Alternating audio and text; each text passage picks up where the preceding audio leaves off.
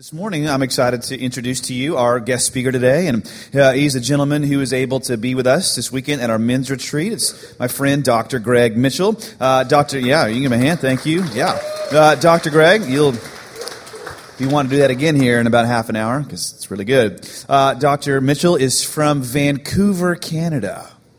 Canadian, yeah. So uh, I don't know what that's all about, eh?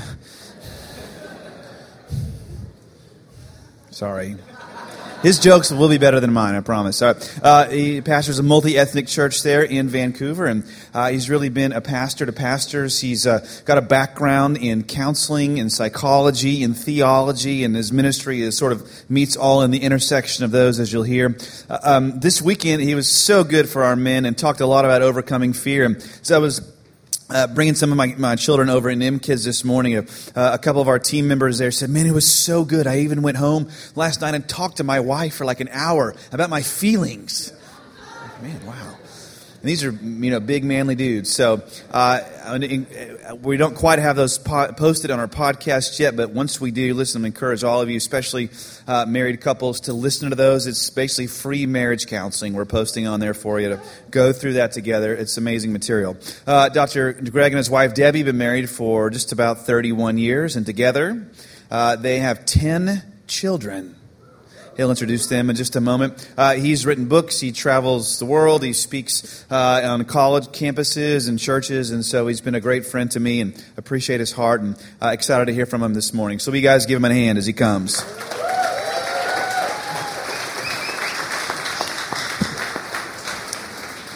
Good morning to you. It's great to be here.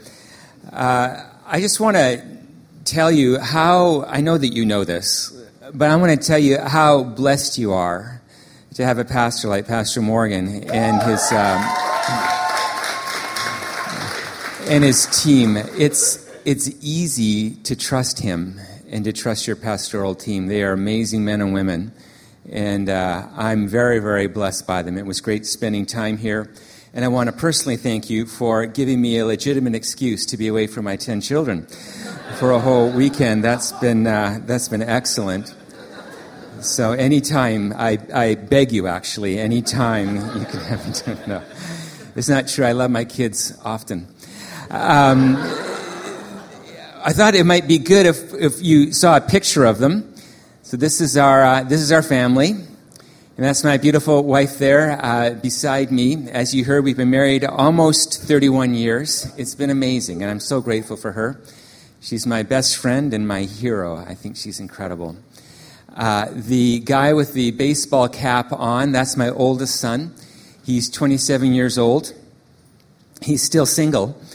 And, uh, and so uh, sometimes when I travel around, I, I, I, tell, you know, I say, and, and women, you know, I have no shame. I'll, I'll hand out his number. And, and, uh, and somebody actually came up with their number. And so I don't use that joke anymore because it, uh, it got weird.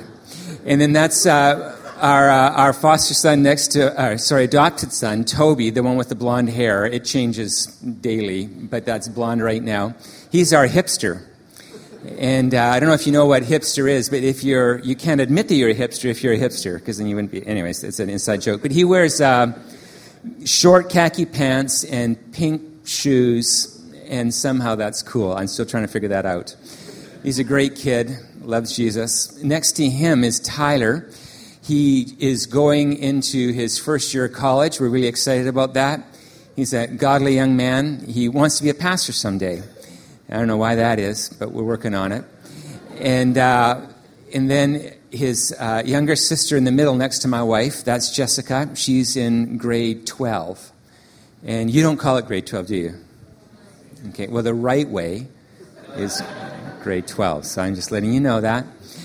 And, uh, and so uh, she's amazing. She writes music and uh, is starting to lead worship in our church. She's just great. And then we were reaching out to a mom in our local uh, elementary school, and uh, she has a problem with alcohol. She has five kids. And the government took away her children, and so she phoned us about seven years ago and says, Would you please take my four boys? And so we said yes to that. And so, uh, about seven years ago, the ones above Debbie and I, uh, Noah and Isaac, and then the ones you can kind of see in between, Jamil and Jonah. Uh, the mom is Honduran descent, so they all speak, uh, speak Spanish. But we received them about seven years ago, and they've been amazing kids, uh, a real, real gift to us. And then a few years later, their older sister Eunice, who's in the gray and black, she came to live with us. And then also their cousin Naomi, who's in the blue, who's Jessica's best friend. And she just started staying over more.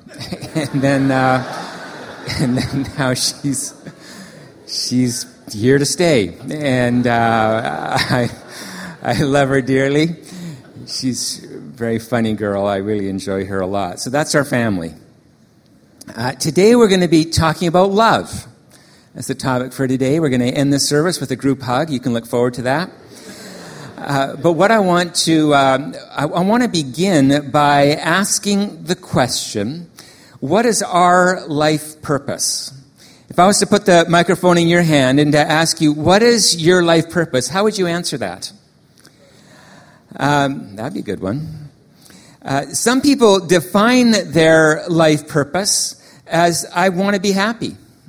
I just, I, that's mostly, if you live in Vancouver, it's kind of a West Coast lifestyle, and that's mostly what people are looking for. I just want to be happy. That's my life purpose. I want to be successful. I, uh, I want to be self fulfilled. How would you answer that question? Or more specifically, how would you find out what your life purpose is? I think for many of us, it seems like the way that we're trying to discover our life purpose is kind of through trial and error, where we try this, or we take this course in college, or we experiment here, and we try to kind of piece together what seems to be a meaningful life. How do, uh, how do we find out? I think the best way to find out who, uh, what our life purpose is, is to ask our Creator. Now, for a number of years, I was a shop teacher. And so I've built lots of things over the years, lots of chairs and desks and all different kinds of pieces of furniture. And it's never been true after I've put dozens of hours into building something and somebody asks me, What did you make? I've never said, I. I don't know. I had some time on my hand, and that's what happened after. I've never ever said that. That would be ridiculous, wouldn't it? I'm not going to put that amount of time into something, and then there's always a purpose. A creator always has a purpose. When God created you, He made you with a purpose. And what's really good news is that He told you what that purpose is in Matthew chapter 22. And here's what it says in Matthew 22, verses 37 to 40. It says, Jesus replied, Love the Lord your God with all your heart, and with all your soul, and with all your mind. This is the first and greatest commandment, and the second is like it love your neighbor as yourself. All the law and the prophets hang on these two commands. If you could summarize all that the Bible says, it's summarized in these few verses that our life purpose is to love God and to love others. True happiness, real success, real fulfillment is found in giving and receiving the love of God. Isn't that amazing? So, uh, what this means then is that God measures, follow me on this now, God measures our personal health relationally, not individualistically. So let me explain what this means. If I was to ask you, how are you, uh, what would you say? You would say, you're fine. The whole world's fine, right? Now, if I was to annoy you and ask you a follow up question and say, why? Uh, how would you answer that question? Now, typically, the way that people would answer that question is they would describe it um, individualistically or self centeredly. They would say, you know, the weather's been great. Uh, I got a raise. The traffic was good today. And so we would say that we're doing fine according to kind of how well the world revolves around us. Now, what God considers to be fine is a different criteria. He says that you're fine when you're loving God, Him, one another, and the world. God evaluates our personal health relationally, not just individualistically. So to be a Christian is somebody who thinks in terms of relationship and not just personally how they're doing. God is a relational God. He made us in His image. And to be doing well and to fulfill our life purpose is to think in terms of our relationship with God, one another, in the world. So, given how important love and a relationship is, what we want to do is ask the next question is what is love? What is love? Now, some people describe love as a feeling. And if you, uh, if you listen to the radio, I mean, that far and away is the most popular definition of what love is. Love is a feeling, it's a hormonal reality. And, uh, and, and I, I, I hope that love is more than a feeling. I have a bunch of teenagers. And uh, of course, in our church, there's a bunch of teenagers. And you'll listen to them describe, you know, their, their latest love, you know. And they'll go, I love him and then minutes later, I hate him. And it just ric- they just ricochet through life, and it's it's impressive, really. And uh, but I'm hoping I'm hoping that love is more than a feeling. That when God says I love you, He's not just expressing a feeling. He's something He's expressing something much more profound than that. Um, others say, so yeah, okay, so love is a, a, a, feeling is just a little bit superficial. So some say, no, no, uh, love is an action. That if you truly love somebody, you're going to express it, which is true. But I think that it's too simplistic to call one set of behaviors loving and another set of behaviors unloving. I don't think it, it works. If I, uh, if I smile at you, Am I loving you right now? Or am I just nervous? How do you know? Um, what about sex? Is sex always about making love? Well, we know that's not true, right? We know there's this thing called rape and abuse and horrible things. So to simply say, if you do this, you're always loving, and if you do that, you're always unloving, doesn't quite work. So, more than a feeling, more than an action. I think that love is a feeling and is an action, but more than that, and here's where the, you know, the drum roll is required. The Bible describes love as a motive. Love is a motive where we value others over self. This is what it says in 1 Corinthians 16, 14. It says, do everything in love. Love primarily is a motive. So this means then that love is less about how we feel or even what we do, it is why we do it, or more specifically, for whom we do it. So a loving person might have emotion, will express something concretely, but what's mostly going on is a motive that says, I value you over me in this moment. And at that place is where true love is being expressed. Now, this definition of love, love being a motive, being about for the benefit of others, this definition of love helps explain a few things. I want to go through four things and then we'll conclude. First of all, uh, it answers the question what is the opposite of love? Now, I have the opportunity sometimes to go around onto college campuses and um, high school campuses and talk about love, sex, and relationships. The, uh, the name of my seminar, which is really awkward, is Love, Sex, and Relationships with Dr. Greg. we're still we're trying to work out a better title. Uh, um, one time I, I, was in Montreal, and uh, one of the one of the guys comes up to a woman who looked a little bit dazed, and, she, and he says, "Excuse me, are you looking for love, sex, and relationships?" That was an awkward moment. Uh, um, he meant the seminar. She didn't quite get that. Uh, so, whenever I travel around on college campuses, they, um, I'll ask them, what is, what is the opposite of love? And almost always people say hate. That hate is the opposite of love. For sure, that is not true. Because the Bible says that God is love, and it also says that he hates things. It's possible for love and hate to coexist. That I so love my kids, I hate it when they do something that's damaging to them or to others. I just hate that. I hate pedophiles. Now, at one level, I mean, I love and care because they're made in God's image, but what they do, I hate that. It's possible to have love and hate coexist. So I think a better answer to the question, what is the opposite of love, is that it's sin. I'd like to give you a definition of sin that I find to be really helpful. The word sin technically means uh, what uh, missing the mark. And so that's, that's a good, accurate definition, but nobody ever told me what the mark was. And so I was trying to, what am I trying to not miss? Um, here's a definition that I think will be helpful for you sin is whatever breaks relationship. So when God calls something a sin, what he's saying is that if you do that behavior, you're going to break relationship with me or others. Sin is not some arbitrary list where God has some cosmic whiteboard in the sky and drew a, a random line down the middle of all human behaviors and called one side sin and the other side loving.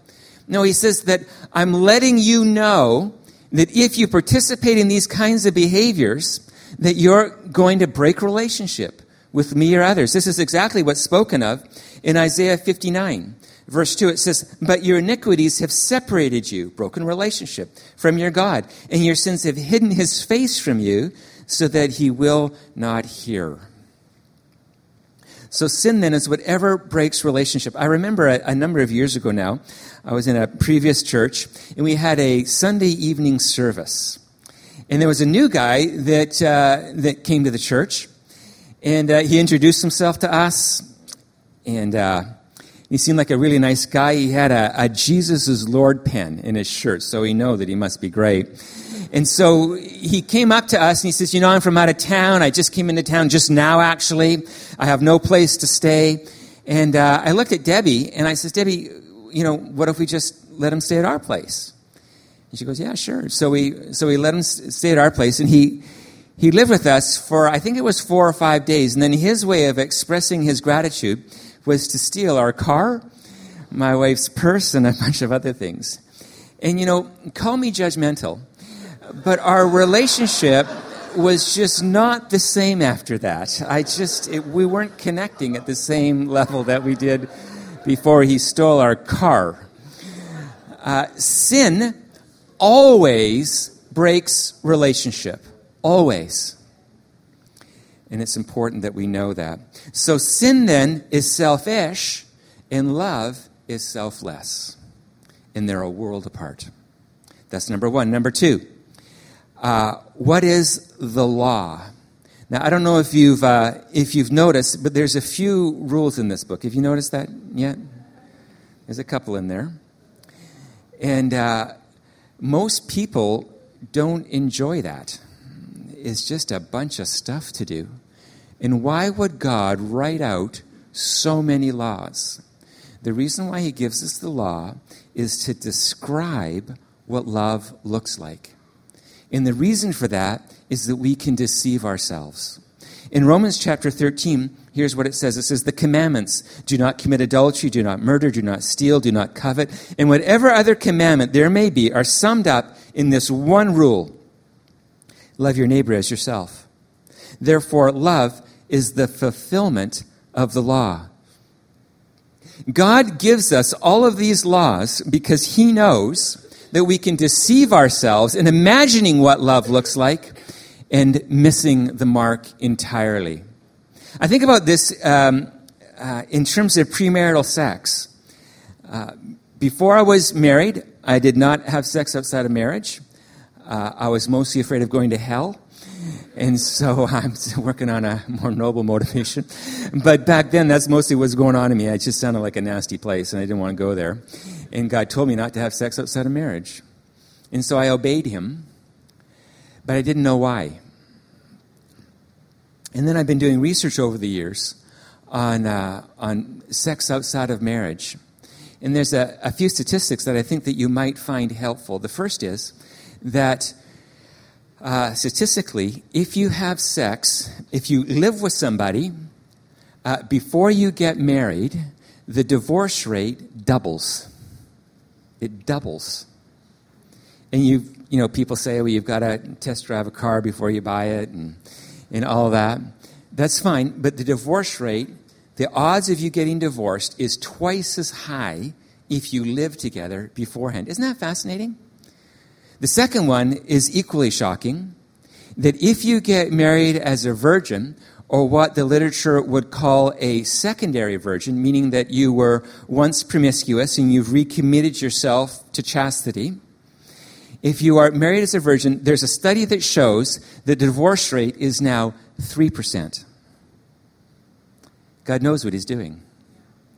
He says things not to load us down with rules, but to describe to us what love looks like.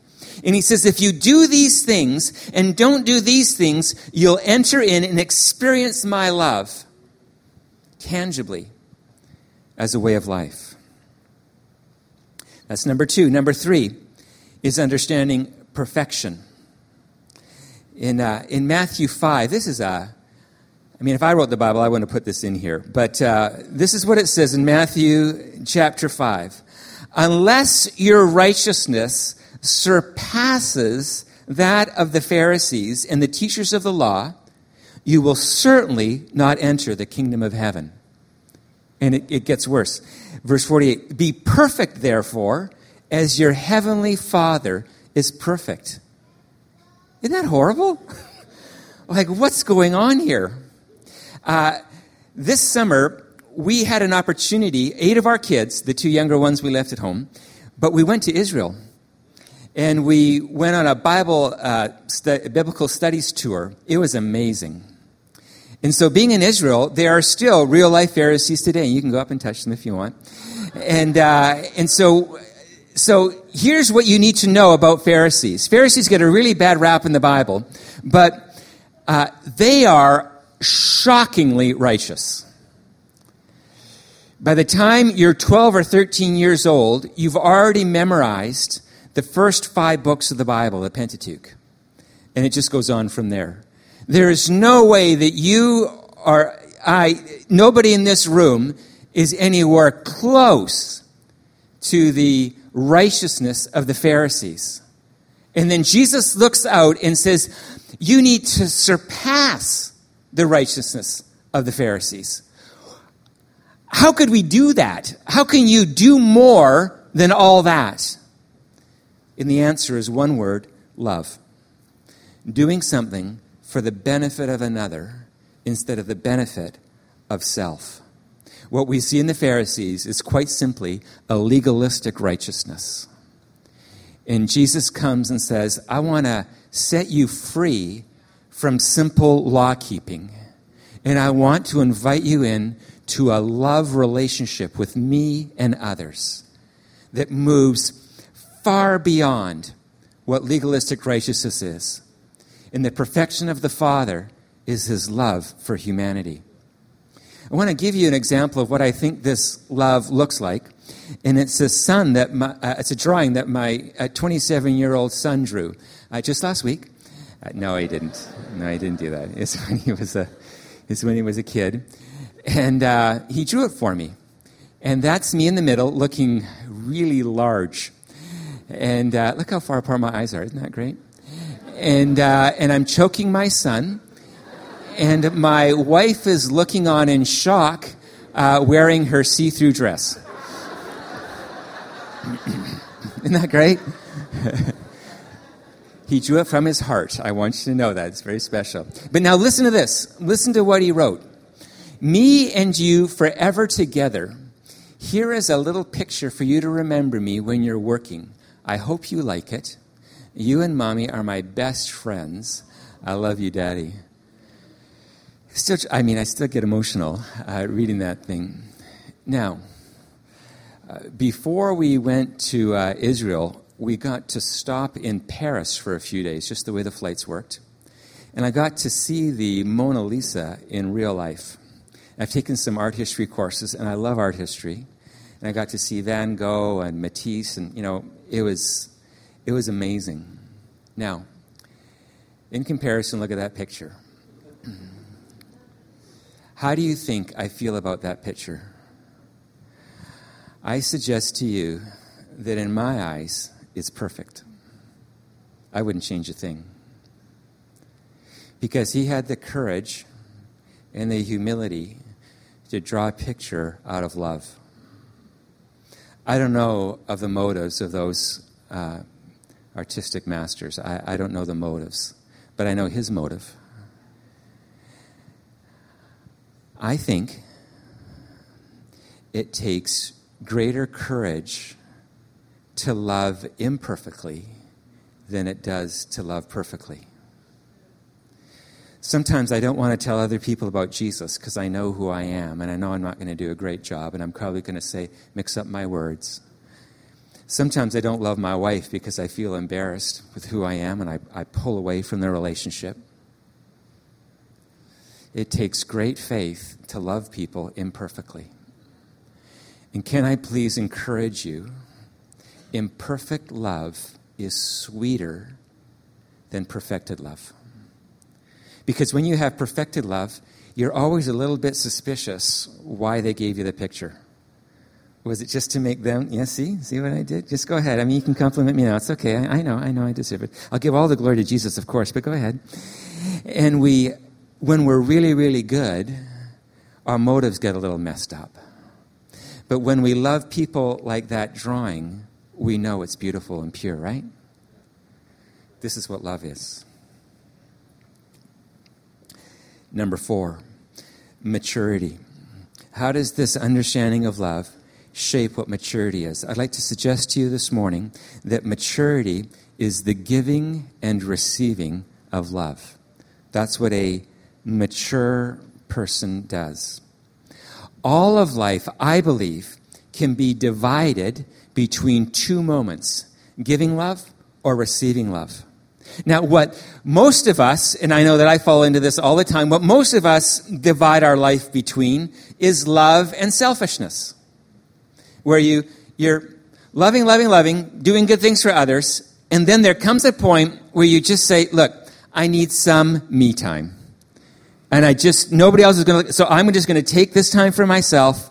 I'm going to go in my happy place, wherever that is, and I'm just going to, I'm just going to focus on me. And I'll get back to loving you in a minute, but right now this is my time. And so we divide our life between love and selfishness. And I think that God wants us instead to divide our life between the giving and the receiving of love. Let me explain this. Uh, my favorite sport, the thing that I really, really enjoy doing, is I love uh, mountain biking. People come from all over the world to come to Vancouver, go to our North Shore, and ride mountain bikes. And they're really, really steep technical trails, and it's super, super fun. And I really like being in the outdoors, and I like getting good cardio workout, and I like being freaked out going downhill. I like all that stuff. And, um, and I, I, I, I just want you to know that I, I really love people, and I'm a pastor, right? So I'm a, I'm a good guy. I'm a good guy. And I, I care for people, and I, I listen to their stories, and they keep coming to me with really hard stuff. I don't know why they keep coming, but they do. And so I, I listen to them, and I, and I pray for them. And you guys, I'm a, I'm, a, I'm a good pastor. I want you to know that about me. And uh, isn't it reasonable that every once in a while I just do something for me? Isn't that reasonable? Work with me, people, please. Yeah, yeah. I can feel your love coming towards me just now. And uh, would you do me a favor? Would you please explain this to my wife? because she doesn't exactly see it the same way. And so I would go for my mountain bike rides, and she would say, You're being selfish. And I go, No, no, no, no. You see, I'm super loving, and now this is like my time and I think I deserve this. Thank you very much. Couldn't quite convince her. And so what I did is uh, I was really convicted by this, to be honest with you. I was very convicted, and I thought, you know what? I am being selfish. And so I uh, hung up my helmet, as it were, and I stopped mountain biking for about three months. And about three months in, uh, Debbie says to me, she says, I-, I noticed that you haven't been mountain biking lately. And I'm thinking in my head, it took you three months to notice this? this is killing me. Anyways, yeah, that was all my inside voice. I didn't say it out loud. And I go, Yeah, it's true. It's funny that you bring that up. Yeah. And, uh, and she says, Why don't, you, uh, why don't you go for a ride? And I felt like I'd been dipped in chocolate. It was like, I think I will. Thank you very much. I would like to do that. Now, here's what's interesting is that moment went from selfishness to receiving love. And then my life got to be divided between the giving and the receiving of love instead of love and selfishness. And now when I go riding my bike, I feel loved by my wife. I meet, I meet God in that place. I just love being outside, and I, it just it feels like worship to me. Can I please encourage you to divide your life between the giving and the receiving of love instead of between love and selfishness? What this means then is that maturity is not about self improvement. Now, I don't know about you, but I gave up improving myself years ago. I found it tiring. And that whole introspection thing, I don't know what that was about. So I just, uh, I just stopped improving myself. Uh, my kids will probably confirm this, you know, my church will confirm it. But I just found it tiring, and so I stopped. Because who are we thinking about when we're improving ourselves? Me! That's all I'm thinking about. And what is the most disruptive part of me improving myself? You.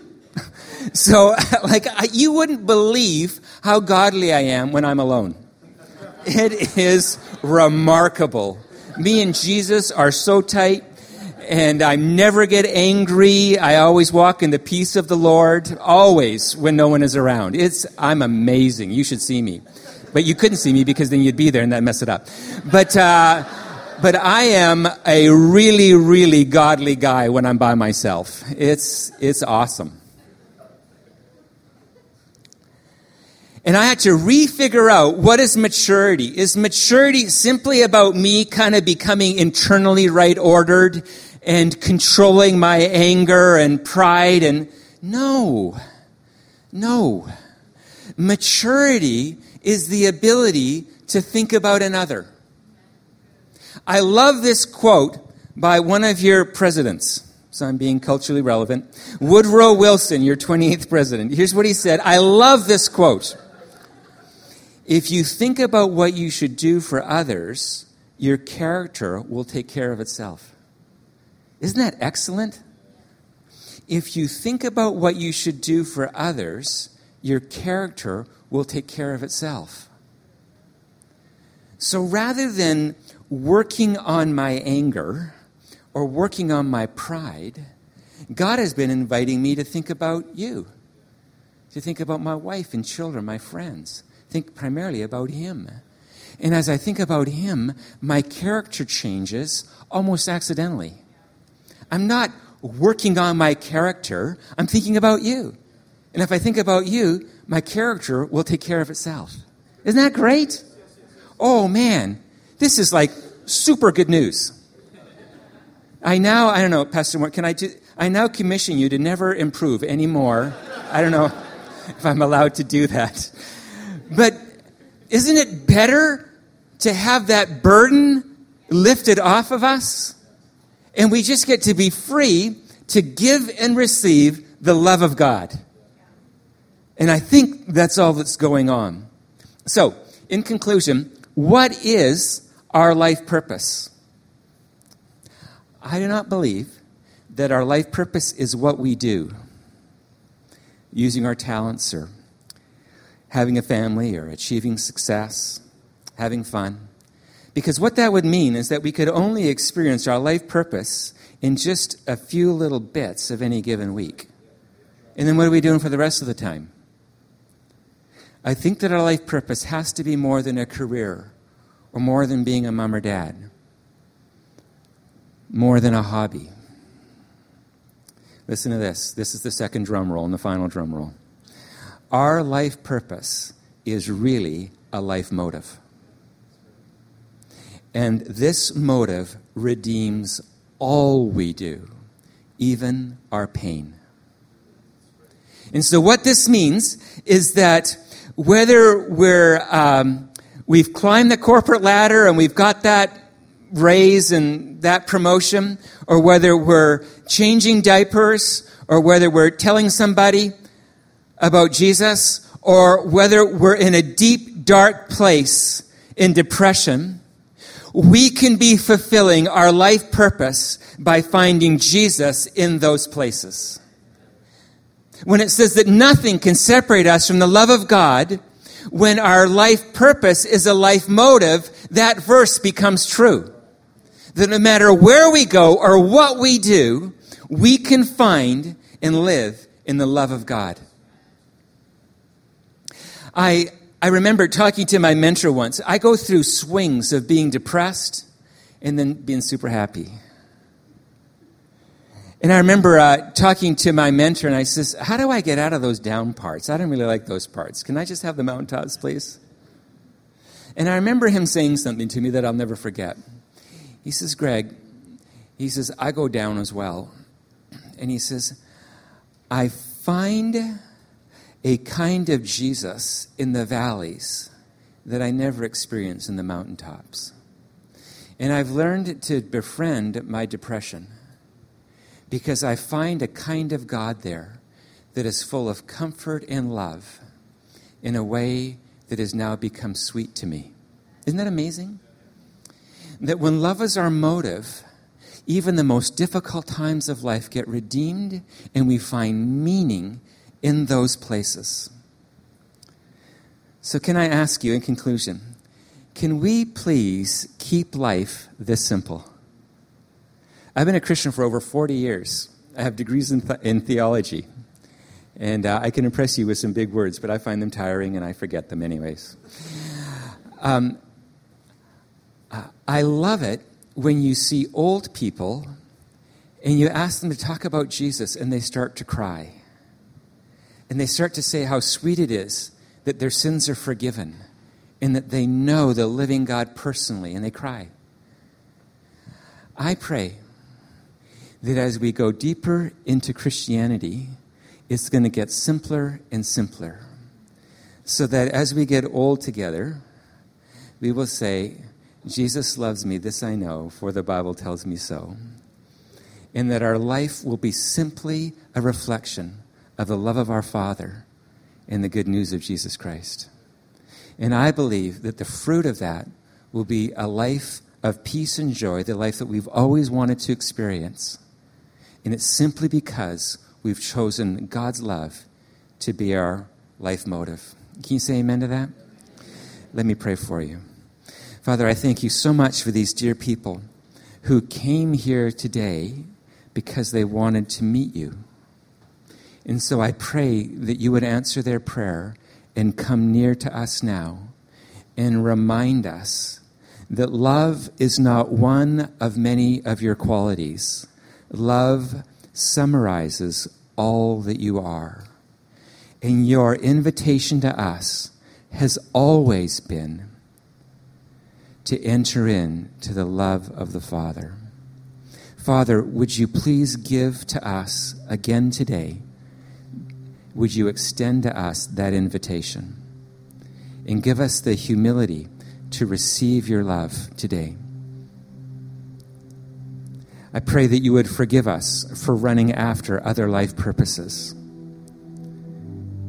And I ask that you would remind us again of what makes life truly meaningful, truly satisfying, and it's to give and receive your love. Set us free with this understanding. In Jesus' name, amen. amen. God bless you.